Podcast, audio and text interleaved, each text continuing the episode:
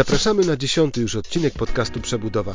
Dzisiaj z kolegami z firmy GIS Online będziemy rozmawiali o metodach i technologii inwentaryzacji infrastruktury podziemnej. Choć temat może się wydawać stricte inżynierski, to zapewniam, że w równym stopniu powinien zaciekawić inwestorów, konsultantów czy prawników. W rozmowie poruszymy kwestie absolutnie fundamentalne, jeśli chodzi o przygotowanie inwestycji do projektowania i w ogóle jakiekolwiek plany grzebania w ziemi. Bez wiarygodnej wiedzy o tym, jakie instalacje biegną pod ziemią, ryzykujemy nie tylko czas i pieniądz, ale też często ludzkie zdrowie i życie. Mówię to bez przesady. Czy wiedza zawarta na mapach deponowanych w zasobach geodezyjnych daje taką pewność?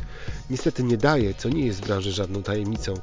Oczywiście, że można przeprowadzić szczegółowe badania przed rozpoczęciem projektowania, ale czy koszt takiej usługi zmieści się w budżecie najtańszego projektanta? Zostawiam to pytanie otwarte i zapraszam na rozmowę. Dzisiaj do podcastu zaproszenie przyjęli koledzy z firmy zajmującej się detekcją infrastruktury podziemnej GIS Online. Panowie Piotr Piech oraz Artur Pleśniarski. Panowie. No. Cześć, cześć chłopacy. Witam. Powiedzcie nam, w czym się specjalizujecie? Firma istnieje 10 lat. E, rzeczywiście od trzech zajmujemy się detekcją infrastruktury podziemnej w zakresie wykrywania sieci metodami georadarowymi i indukcyjnymi z korzystaniem nowych metod, metodyk i nowych e, technologii. Firma specjalizuje się w pozyskaniu danych dla branż sieciowych, w tym wdrożenia systemów GIS, inwentaryzację e, i właśnie jednym z elementów inwentaryzacji jest detekcja infrastruktury podziemnej, która e, jest tematem ostatnio bardzo newralgicznym. Nie powiem, że nośnym, bo to może jeszcze nie, ale, ale istotnym dla procesów inwestycyjnych które się w kraju realizują. Dlaczego uważacie, że jest newralgiczny? Newralgiczny dlatego, że życie pokazuje, że coraz częściej mm, media informują nas o wypadkach, które się zdarzają w momencie wykopu metodami głębinowymi. Jak wiecie, dużo tych inwestycji jest na terenie kraju realizowanych w różnych sektorach gospodarki. I często się słyszy o tym, że zostały e, uszkodzone jakieś gazociągi, e, rurociągi które skutkują no, nie dość, że ofiarami w ludziach, to, to jeszcze opóźnieniami w realizacji projektów. Jest dlatego newralgiczny. Nośny, nośny może dlatego jeszcze nie, bo zbyt mało się mówi o tym, że o metodykach, które pozwalają tego typu sytuacji uniknąć. Tak? My tą metodykę stosujemy od trzech lat. Ona została przeniesiona przez e, Artura, który miał okazję nią współtworzyć w Wielkiej Brytanii, gdzie ona rzeczywiście powstała dotknąłeś dwóch wątków.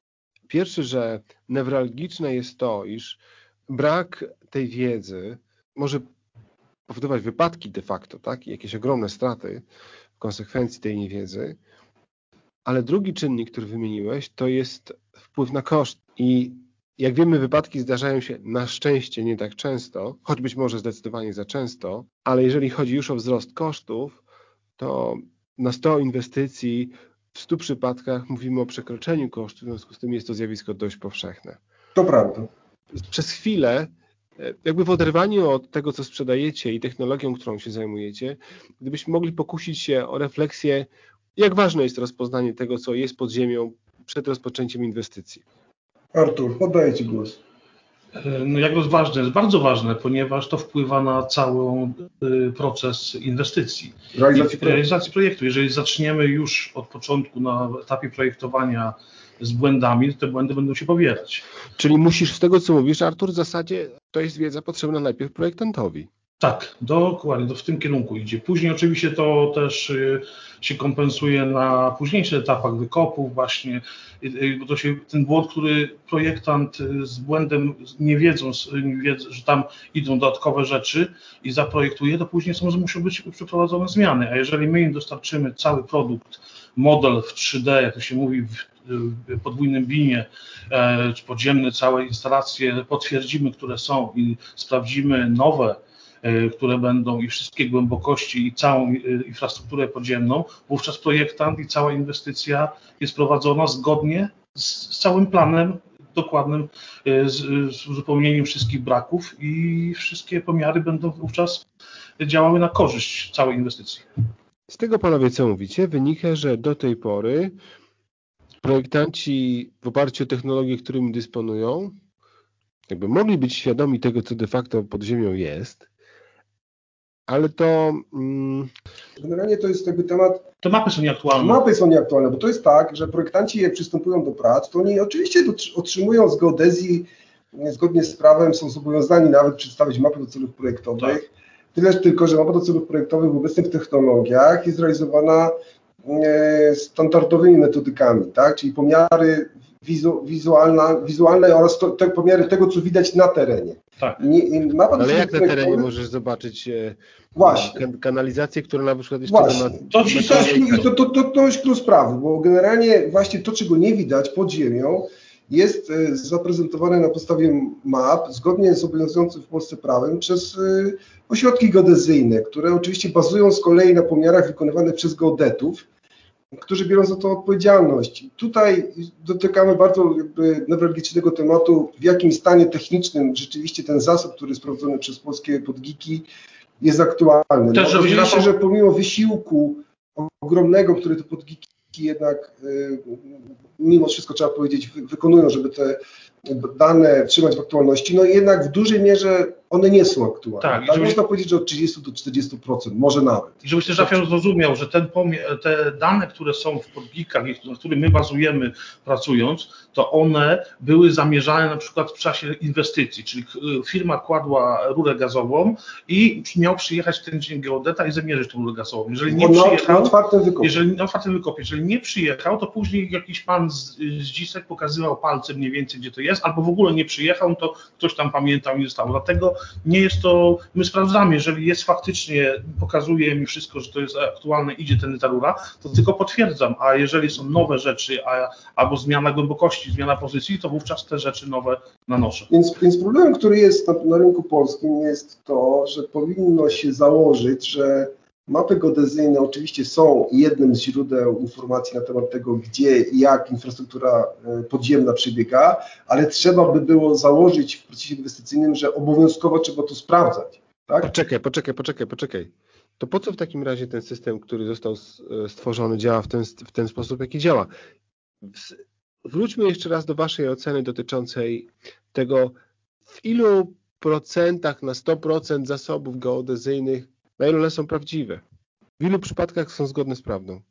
W 30% powiedziałeś? Naszych, w naszych, z naszych y, y, doświadczeń, bo tutaj trzeba się oprzeć na naszych doświadczeniach, y, tak wynika, że 30% inwestycji, które my realizujemy, w 30% inwestycji, których my realizujemy, spotykamy się z tym, że są niezgodności a, poczekaj, czyli niezgodności dotyczą 30-30%, jednej trzeciej tych zasobów. Tak, jednej trzeciej, nie jednej więcej. trzeciej, mniej więcej, tak. No tak, Można tak trzecia... tylko że tak jak mówię, to są doświadczenia e, z naszych e, realizacji wyciągnięte. Ja bym tutaj bardzo był ostrożny w tym, żeby definiować i rozszerzać, że taki współczynnik dotyczy całości e, danych geodezyjnych, bo tak no, nie jest. Zgódźmy się, Piotr, też, że nikt nie prowadzi takich badań. Tak? Oczywiście. Tak, właśnie oczywiście, nie chcemy mówić w procentach, bo jest obieg, na przykład tutaj robiliśmy w Krakowie, że ponad 50% było zmian yy, w ogóle, a jest projekt, że jest 30%, jest projekt, że 40%, dlatego nie chcemy to procentowo ujmować,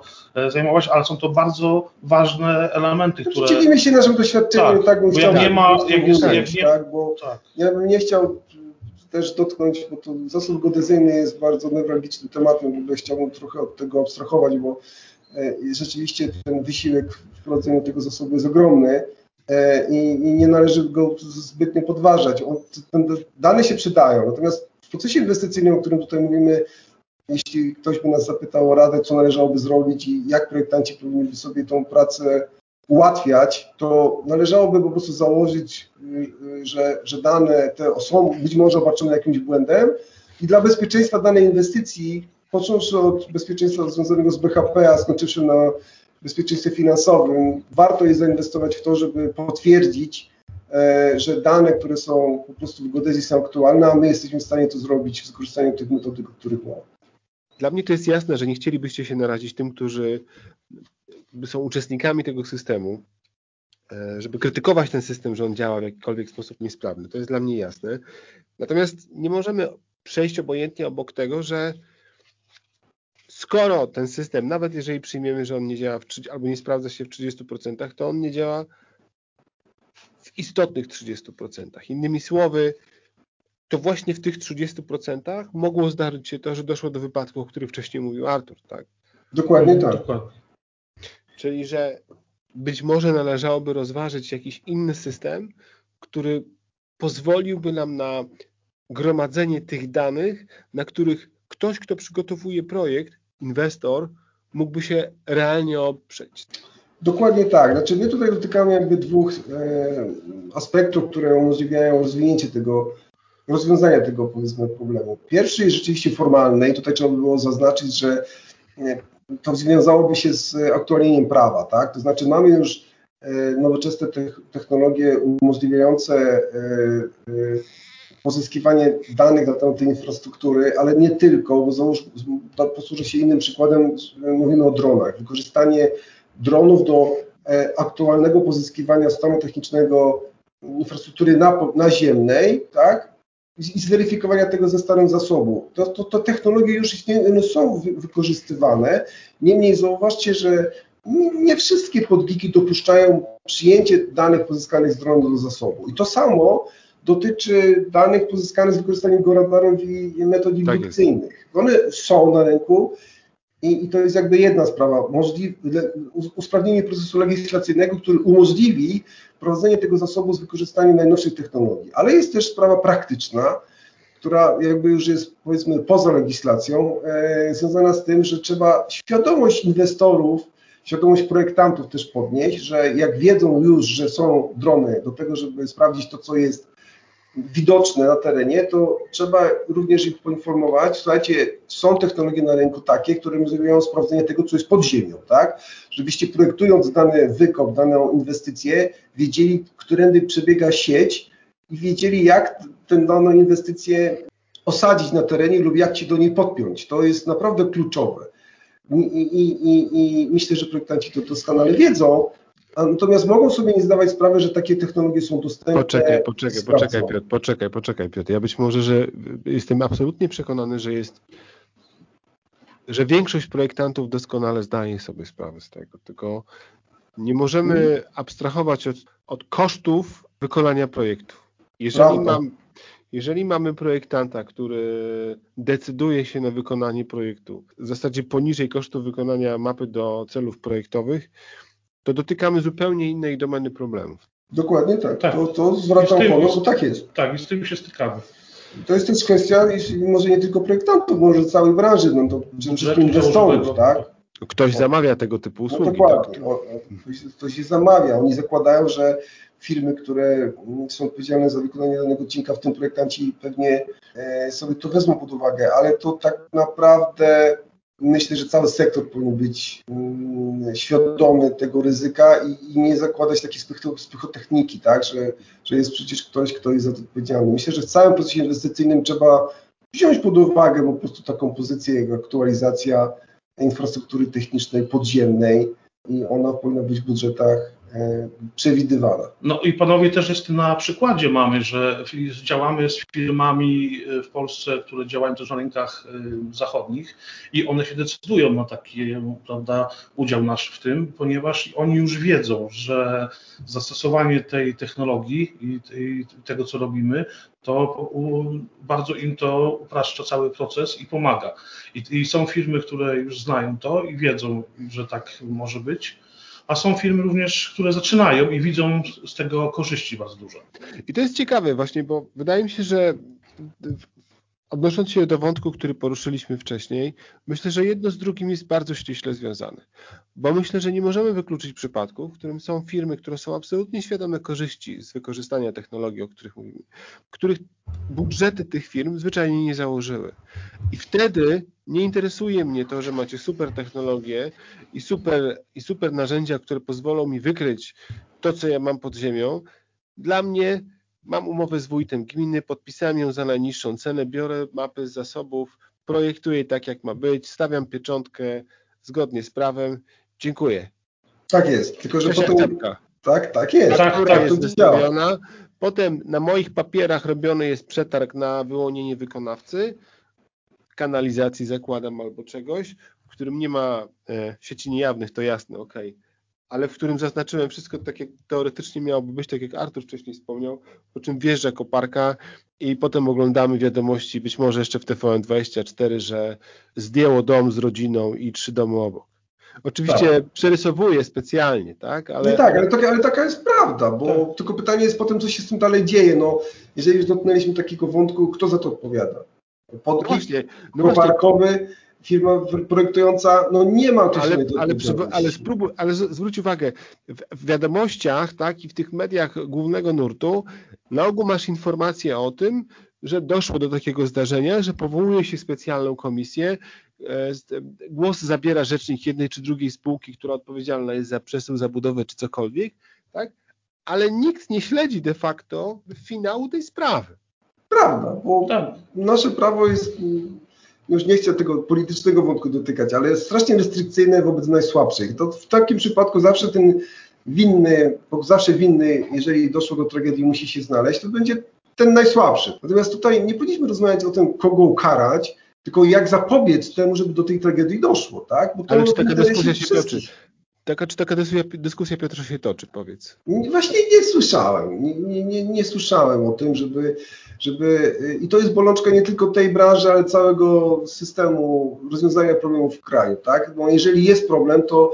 to bo wtedy jest telefon do tak, nas i mamy, wtedy... nie ma góry budżetu, tylko szybko trzeba już na wczoraj. Ale, ale odpowiadając Ci na pytanie, ta dyskusja się nie toczy. U nas, u nas to trochę jest załatwione tak, że rzeczywiście jak jest problem i dochodzi do jakiegoś zdarzenia na terenie budowy, może często, gęsto one nie są jakoś tak no, nośne medialnie, ale, ale no zdarzyło się, bo, bo zdarzyło się w paru przypadkach tak, że zostaliśmy wyzwani do dwóch poważnych usterek w kraju, e, które jedna była bardzo medialna, a druga mniej. Niemniej obie były strategiczno-inwestycyjne, ale to już jest w obu przypadkach trochę za późno, bo do, do zdarzenia doszło, tak?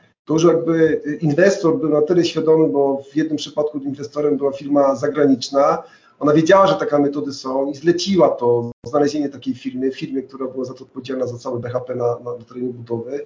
I, I, to jest jakby świadomość inwestora, że on wiedział po prostu, że taka metodyka jest, kazał znaleźć, wydał polecenie, doszło do tego kontaktu, pojechaliśmy, zrobiliśmy i, i pomogliśmy w, w wyprostowaniu projektu po zdarzeniu.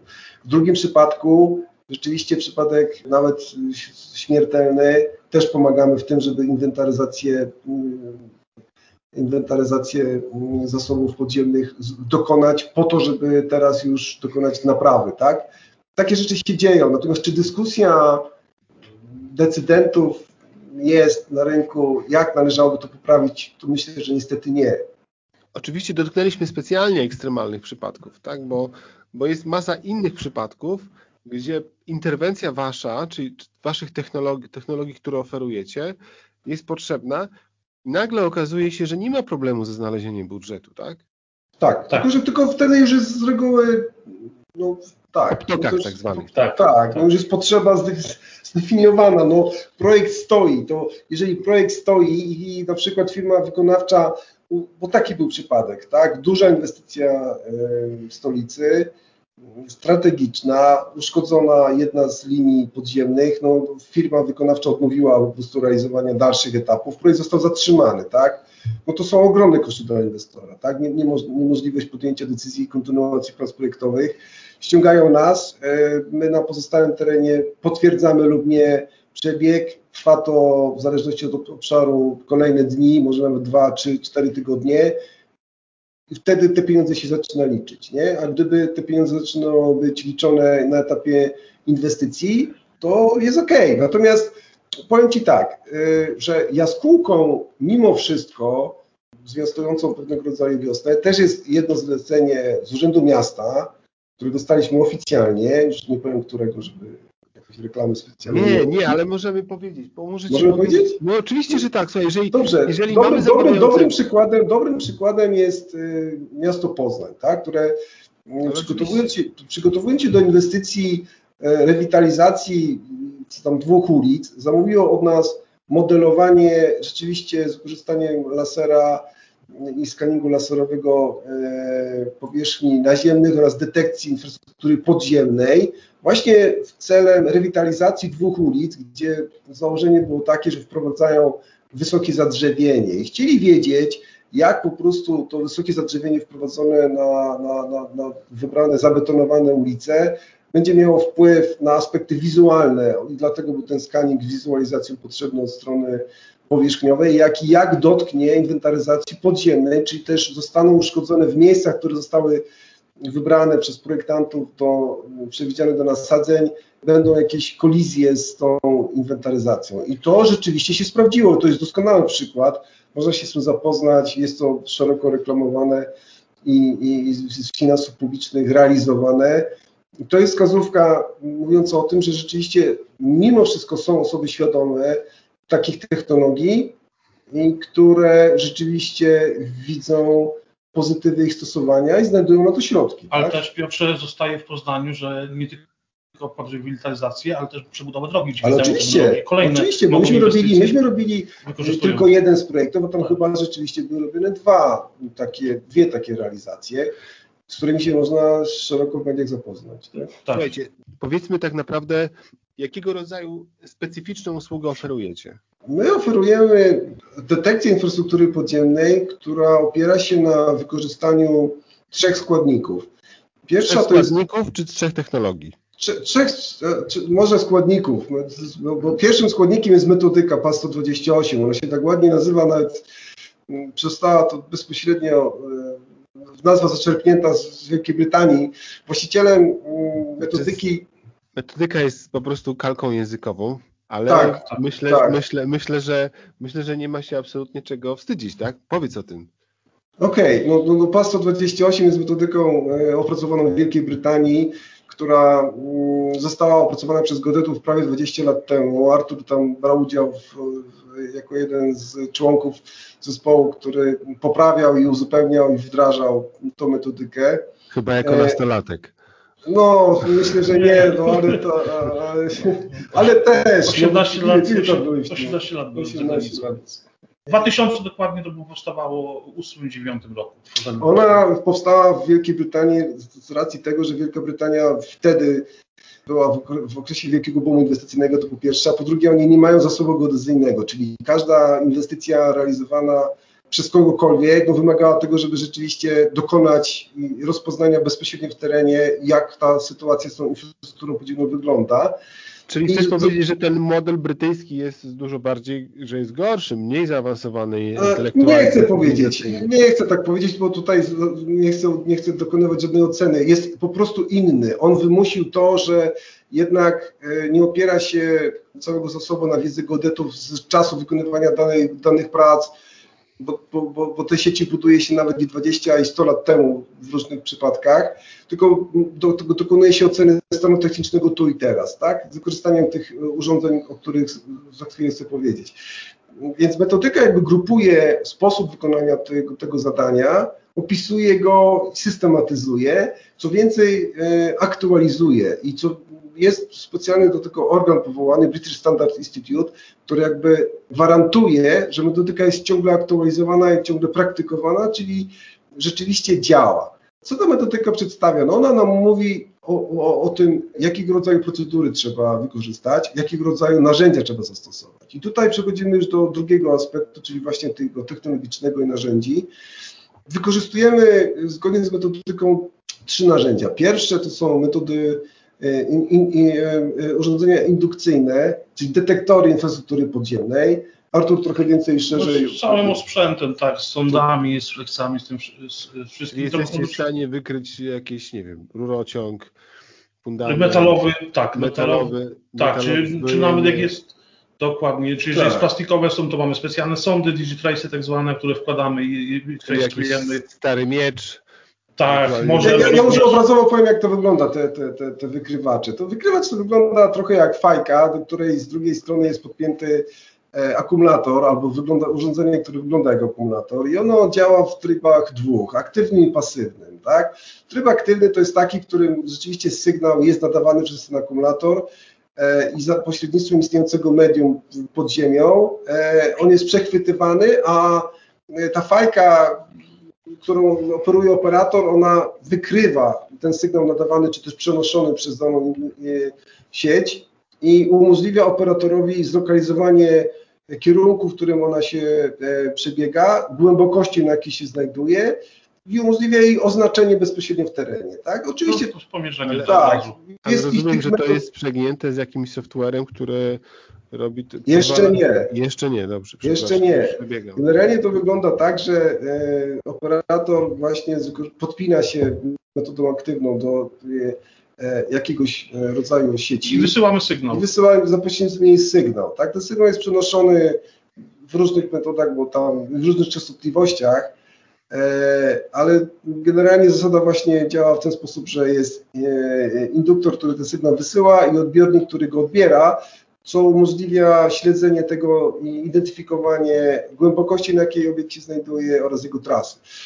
Jeżeli już go wiemy i znamy, e, operator śledzi na powierzchni przebieg tego i to oznacza w terenie, tak? czyli farbami geodezyjnymi oznacza głębokość wykrywanego obiektu. Jeżeli zmienia kierunek, to również oznacza ten fakt. Ale możemy też automatycznie wysłać na platformę GIS-ową te punkty tak, wspomniane. Potem, jest... po, potem się dokonuje pomiaru tak, tego, tego oznaczonego w ten sposób. To są w skrócie, to mamy detektory z całym osprzętem. Detektory są albo proste do wykrywania y, kabli, nawet y, każdy z y, operatorów maszyny może kupić, ale są precyzyjne. To jest właśnie ta różnica. Precyzyjne detektory, a te podstawowe. My używamy tych precyzyjnych, mamy kursy szkoleniowe, te wszystkie rzeczy. Później oczywiście używamy po tym wszystkim detektorach i osprzętem używamy georadar.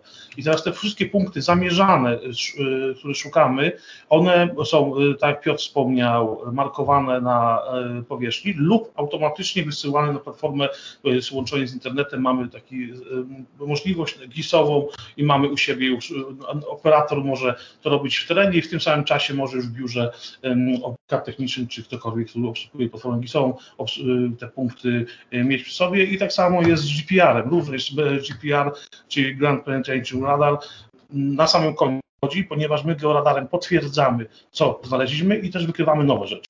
I to wszystko razem sumujemy i wychodzi nam projekt. I teraz y, są takie Taki trzy projekt, elementy. Model nam wychodzi, tak? Model nam tak, wychodzi, my, tak. My nanosimy to wszystko i na teraz, geodezyjne wykładzie. Teraz bardzo ważna sprawa z tego, z mojego doświadczenia, co widzę, w zależności co klient potrzebuje. Ja widzę tutaj w Polsce zrobiły się takie trzy y, główne nurty tego, tych potrzeb. Jest pierwszy, jest tak zwany e, stricte dla budowlańców, którzy wykopują, e, robią w budowie, dzwonią po nas, przyjeżdża zespół, markujemy, pokazujemy im wszystko w terenie, wówczas oni wiedzą, jak w tym samym czasie e, kopać. To jest tak zwany live marking. Druga opcja to jest mapy geodezyjne zasobów 2D, aktualizujemy, robimy im mapę projektantów 2D i wysyłamy. Trzecia, to jest ta bardzo teraz rozpowszechniana i widzę, że to bardzo idzie, modelowanie w 3D. Czyli nigdzie nie znajdziemy y, zbrojeń podziemnych z mapu, y, wszędzie nie ma z wysokościami. My to wszystko odnajdujemy, robimy z tego modele 3D i możemy podpinać y, pod modele naziemne, podziemne. Mamy taki zwany cały model skanu. I to jest bardzo rozpowszechnione za zachodzie. Opowiedziałeś, Artur, o tych trzech sytuacjach, w których jesteście proszeni o wsparcie.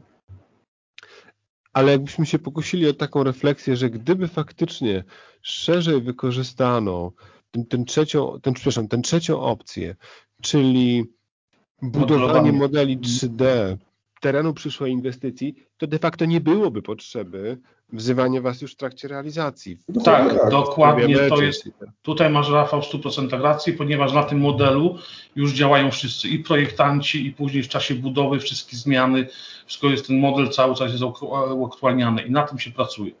I to jest bardzo no, takie naj, naj, najefektywniejsze, tak? No po to, po to to zostało opracowane i po to do tego została zbudowana metodyka, tak? tak. Metodyka, tak. Jak od niej zacząłem, to może na niej skończę. Ona nam e, definiuje cztery etapy prac. Pierwszy to jest jakby zdefiniowanie rozpoznania z wykorzystaniem map geodezyjnych, bo tutaj należy jednak powiedzieć, że w obu przypadkach y, inwestorzy są zobowiązani, przystępując do realizacji, przekazać nam materiały wszystkie, jakie dysponują na, danego, na temat danego e, mhm. terenu. My je, my je po prostu sprawdzamy, tak? Analizujemy je w biurze, stany mamy stanu dokumentację, wyjeżdżamy z tą dokumentacją w, biur, w teren i dopiero ją weryfikujemy z wykorzystaniem drugiego etapu, o którym opisuje metodyka, czyli metodyka mówi najpierw analizuj y, dane źródłowe, potem mówi krok drugi, wykryj to, co rzeczywiście w terenie istnieje. I tutaj jakby wchodzą te trzy urządzenia, tak? Urządzenie e, detekcyjne, te, potem georadary, GPS-y i wszystkie technologie, które umożliwiają, w zależności od tego, jaki jest skład techniczny infrastruktury, ją wykryć. Mamy trzy różnego rodzaju techniki, wszystkie trzy gwarantują pokrycie wszystkich rodzajów istniejących struktur, które można wykryć. E, trzeci etap e, metodyki Trzeci etap metodyki mówi opisz i zbuduj, a czwarty mówi wykop, żeby potwierdzić e, kontrolne, kontrolne wykopy, tak. wykopy tak. wykonaj kontrolne wykopy, żeby stwierdzić, że to, co zostało pomierzone, rzeczywiście jest prawdziwe. E, I metodyka jeszcze na etapie inwentaryzacji, czy też jakby detekcji tej infrastruktury mówi tak, że jeżeli obiekt zostanie potwierdzony, jego e, wykrycie przez co najmniej dwa urządzenia, możesz zagwarantować dokładność tej, tej, tej, tej, interpretacji do, do 10-15 cm, a jeżeli chcesz ją więcej, tą dokładność zwiększyć, to dokonaj próbnego wykopu celem potwierdzenia co do centymetra, na jakiej głębokości dany obiekt, który znalazł się znajduje. I, i, I ona też mówi o pewnego rodzaju niebezpieczeństwach, tak? Mimo wszystko trzeba też powiedzieć, czy, czy też bierze pod uwagę i informuje o ułomnościach tej technologii, bo Pierwsza jest taka, że jednak ta y, y, kwestia wskazań urządzeń no, może być obarczona pewnego rodzaju ryzykiem, zwłaszcza w określonych trudnych warunkach środowiskowych. Mhm. Mówimy tutaj o wysokiej wilgotności, o trudnym składzie struktury gleby, o, o głębokości, na której się obiekt znajduje. Generalnie metodyka, większość tych infrastruktur mimo wszystko mówi, metodyka mówi o tym, że ta głębokość jest od 3 do 5 metrów gwarantowana, w okolicach 8 też możliwe, ale rzadko kiedy się rzeczywiście na takiej dużej głębokości jakąś infrastrukturę znajduje. Mhm. Więc do tych 3-5 metrów operacyjnych, gdzie rzeczywiście mm, e, jest ta powierzchniowa warstwa najbardziej aktywnie wykorzystywana, e, jesteśmy w stanie zagwarantować wykrycie 95% obiektów, które się tam mogą znaleźć z dokładnością centymetrową. To jest absolutnie niezwykłe, co mówicie bo to oznacza, że na tych realizacjach, gdzie, gdzie rozpoznanie tego, tej infrastruktury, tych, tych elementów jest kluczowe, my jesteśmy w stanie w zasadzie się zabezpieczyć naprawdę w wysokim stopniu przed niespodziankami. Bardzo, bardzo, bardzo i to już y, naprawdę widać. I tak Piotr tutaj wspomniał o tej pasie 128. E, nie wiem, czy wiecie, bo to, to już działa, też działa na pasie 256, który jest w Anglii. I on tutaj też już dwa, trzy projekty zrobiliśmy tutaj dla e, też firm e, ze Skandynawii i z zachodniej Europy, właśnie z pasie 256 i on ma opisane kolejne etapy w modelowaniu. Pas 256 mówi o modelowaniu 3D infrastruktury podziemnej, czyli też tak zwany, jak u nas jest BIM, to jest ten BIM podziemny. A to jest jeszcze ciekawy wątek. Skąd wzięła się ta szerokość 128, a teraz 256? Czy to ma związek właśnie z tym, e, z, z arytmetyką, arytmetyką binarną? Czy tak, następny postęp tak, technologiczny to będzie, to będzie pas 512? Tak, tak, okay. dokładnie, ponieważ to są potwierdzenia, kontrole i wszystkie modelowania, bo jak zauważyłeś, nasze podwiki nie mają głębokości, y, są urzędne studni, ale wszystkich y, migracji y, kabli czy serwisów, czy wszystkich rzeczy nie ma głębokości przeważnie i stąd ta właśnie binarne potwierdzenie, czym bardziej dokładne i modelowanie w tym. Kolejny, tak wspomniałeś, prawdopodobnie będzie właśnie ten 500. No dobrze, ale to, to rozumiem akurat jest e, kamyczek do ogródka braku standaryzacji.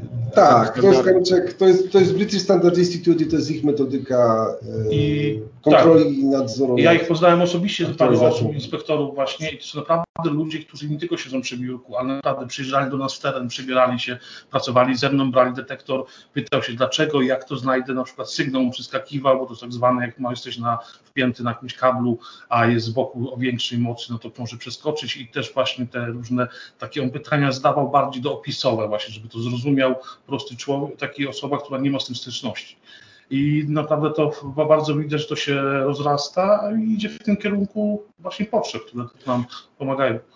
Gdybyśmy mogli zastanowić się przez chwilę, faktycznie, bo rozmowa o szczegółach technologicznych, wykorzystaniach i tak dalej może nie mieć specjalnie, może specjalnie nie interesować inwestora, ale może go zainteresować koszt, którego ewentualnie nie poniesie na skutek błędnego rozpoznania tego, co jest pod ziemią.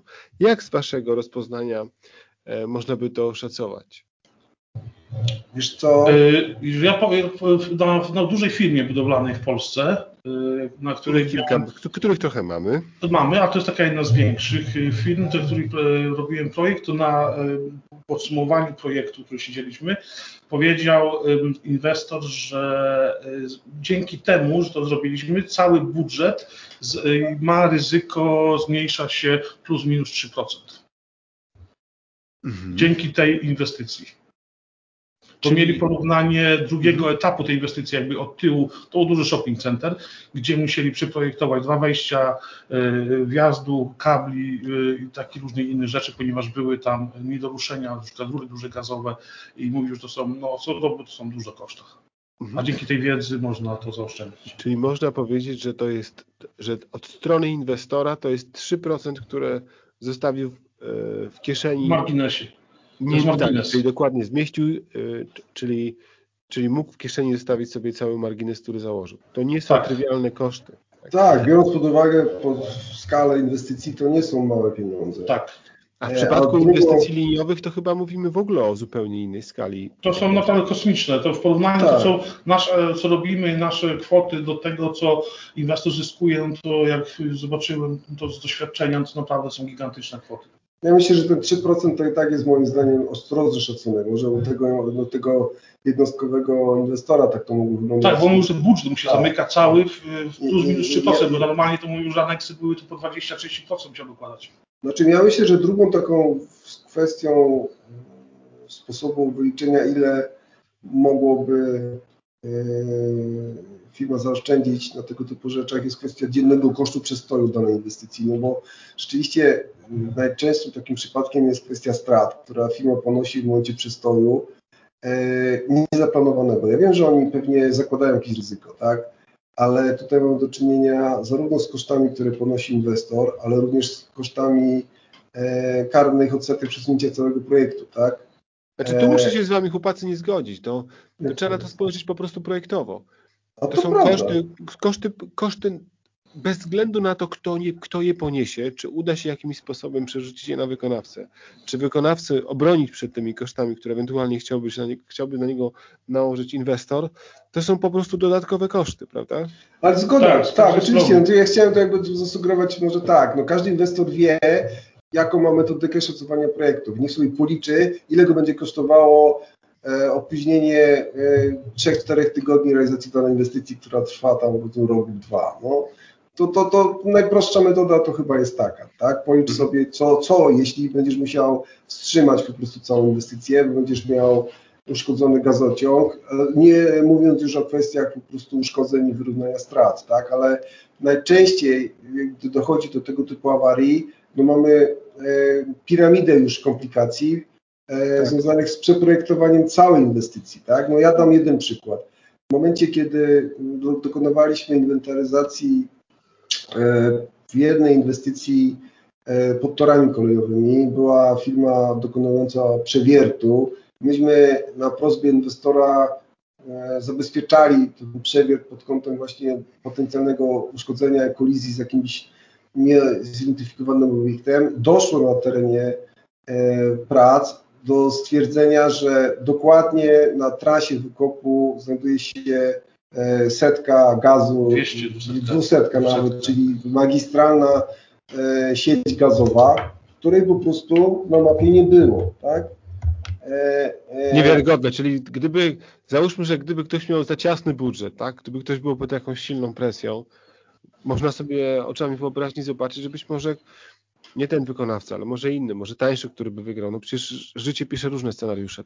Być może zdarzyłoby się tak, że ktoś zdecydowałby się na to, żeby uruchomić przewiert sterowany bez takich Tak, tak, ale oczywiście, znaczy do czego zmierzam? No to pewnie, że... I też byśmy można... o tym usłyszeli w wiadomościach albo w Tak, faktach, ale, tak? Do, ale do czego zmierzam? To porozumieć na rzecz. Okazało się, żeby przełożyć po prostu, nie dało się przełożyć odwiertu, bo on musiał być wykonany w tym miejscu, tak?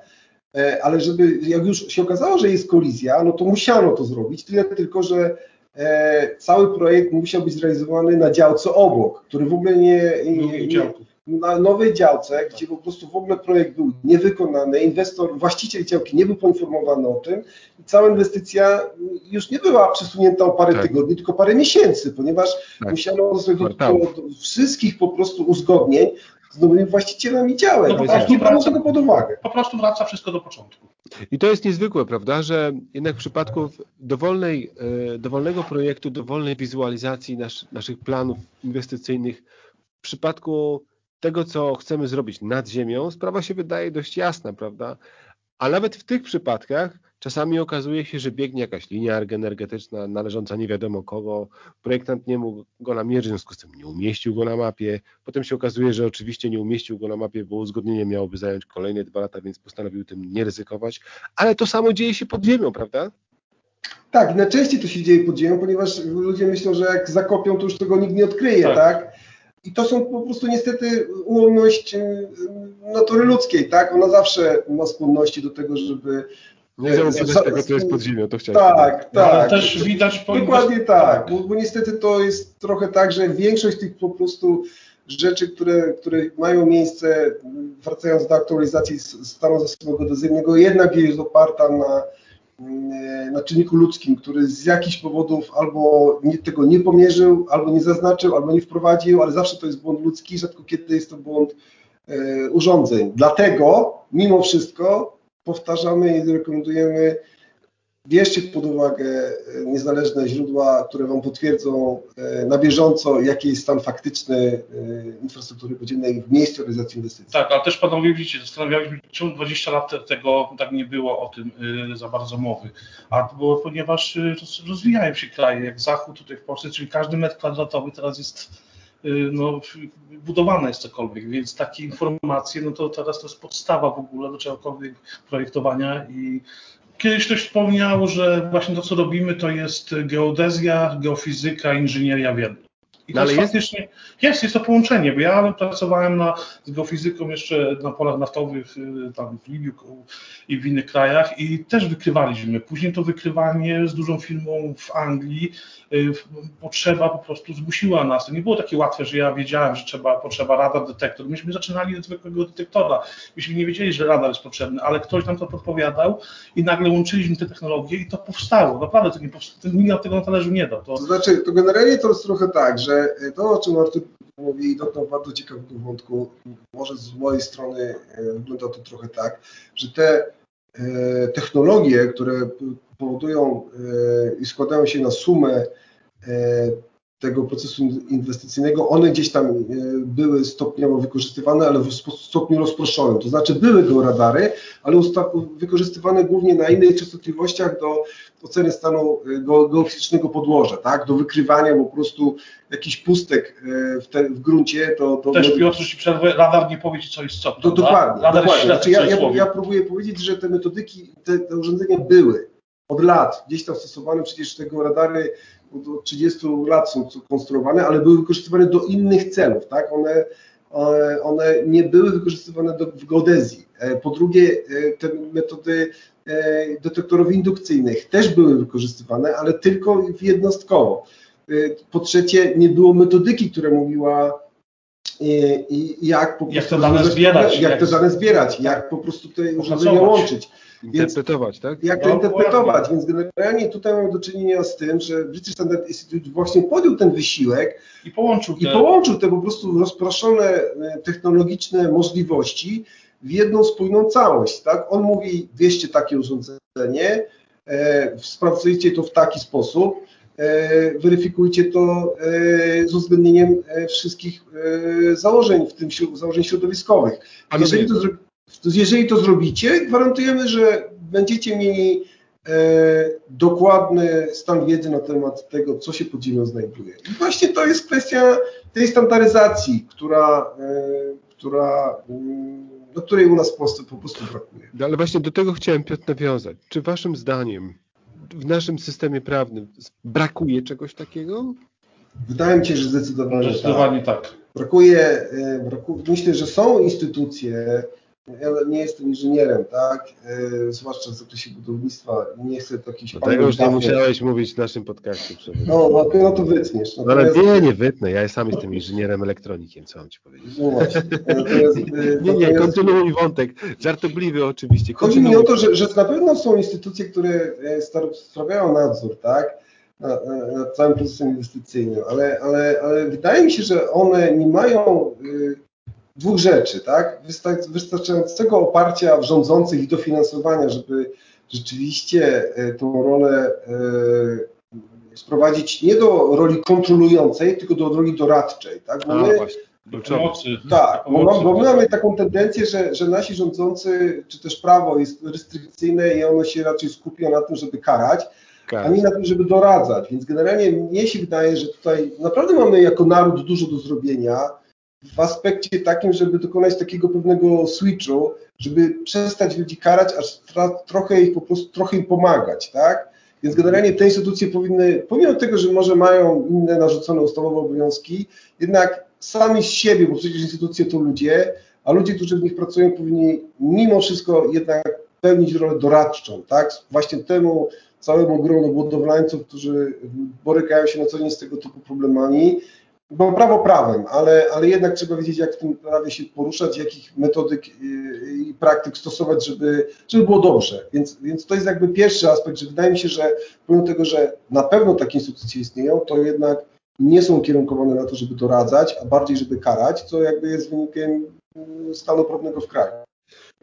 Ludzie, którzy być może się nad tym pochylą, mogliby zacząć nad tym pracować, żeby te metodyki rozpowszechniać, żeby informować, żeby zwoływać konferencje, na których tego typu rzeczy mogłyby być nawet omawiane i budować po prostu szersze porozumienie całej branży, żeby mieć realny wpływ na decydentów dokonania korekty mm, działania instytucji. To jest niesamowite. Piotr, po prostu muszę Ci przerwać tą Twoją tyradę, bo faktycznie to jest odezwa w ogóle, to jest odezwa do decydentów, tak jak powiedziałeś, ale odezwa, która ma jeden cel, żebyśmy uprawdopodobnili własne zamierzenia inwestycyjne w przyszłości jako językowa społeczność. Tak? Jeżeli chcemy coś jeżeli chcemy coś realizować, to po prostu róbmy to zgodnie z jakimś standardem, który najpierw trzeba opracować, a jest się na czym oprzeć. I wasze doświadczenie i tego, co robicie, to właśnie do, tego dowodzi.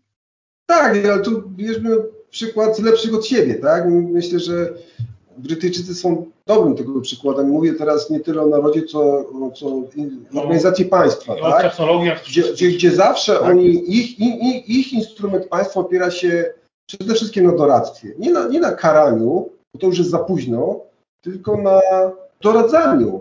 Słuchaj, ty, dałeś dwa wątki do, do, do namysłu. Pierwszy to jest oczywiście wypracowanie tych standardów, a drugi to jest, żeby państwo zajęło się bardziej doradzaniem niż e, karaniem. Tak. Myślę, że ten drugi zostawmy, bo myślę, że to jeszcze długa droga. Natomiast ten pierwszy, siłą organizacji jakąś i naszym wspólnym działaniem jest, jest to możliwe do, do osiągnięcia. Panowie, chciałem Wam bardzo podziękować, bo udało Wam się chyba powiedzieć to, o czym wiele osób wie, ale głośno nie mówi. Ale z drugiej strony udało Wam się pokazać też, e, czy też dowodzicie codziennie temu, że są narzędzia, są rozwiązania, dzięki którym możemy to ryzyko niepewności tego, co jest pod ziemią, ograniczać. Dziękuję Wam bardzo za tą rozmowę. Mam nadzieję, Również że to dziękujemy. nie jest nasza ostatnia rozmowa i że będziemy mieli kiedyś okazję jeszcze porozmawiać już na temat tego, co faktycznie zrobić, żeby ten, żeby tą sytuację poprawić. Dziękuję bardzo.